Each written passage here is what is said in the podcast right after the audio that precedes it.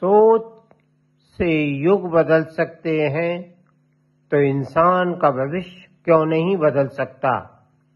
हमारी सोच एवं धारणाओं से हमारे शरीर का महत्वपूर्ण संबंध है। बीमारी की अवस्था में यदि आप यह सोचकर अपनी पक्की धारणा बना लें कि आप बीमारी से मुकाबला कर अल्टीमेटली उस पर विजय पालेंगे।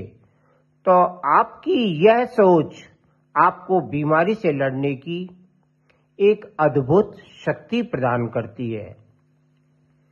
इसी तरह यदि जीवन में बार बार असफलता मिल रही है तो आपकी सोच का यह दृढ़ निश्चय इन असफलताओं के पीछे अल्टीमेटली आपकी सफलता का रास्ता खुलने वाला है।